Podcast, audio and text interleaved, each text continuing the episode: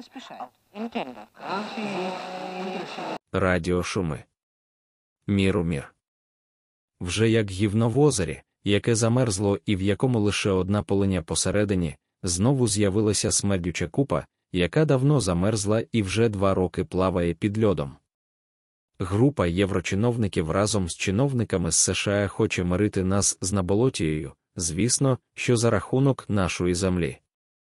Тобто вони точно впевнені, що це потрібно, єдина змінна в їхніх роздумах, які саме і скільки наших земель треба віддати Оркостану в обмін. В обмін на що? А знаєте, ми погодимось з їхніми бажаннями і висновками.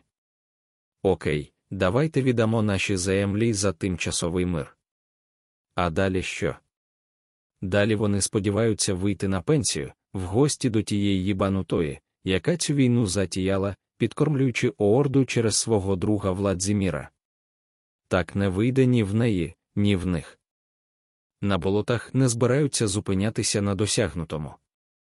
Це дуже добре прораховується на прикладі Грузії і України. Спочатку вони погрожують нападом, це вже відбулось і щодо країн Балтії і Польщі, і навіть Німеччини. Потім, перед самим нападом, вони будуть всіх переконувати, що нападати не будуть, а потім знайдуть історичний доказ і дані розвідки, що на них готується підступна атака із земель, де проживають. Хто-небудь, кого вони пам'ятають ще за списками таємних агентів ЧК. Почнуть всіх захоплювати за три дні, гвалтуючи і нищачі міста, мости, дороги. Розпочнуть черговий етап перманентної революції червоножопих терористів. Так що єдине, що зможе врятувати фахівців перемир'я і оту німецьку лярву, це їхня передчасна смерть. Більше варіантів не існує.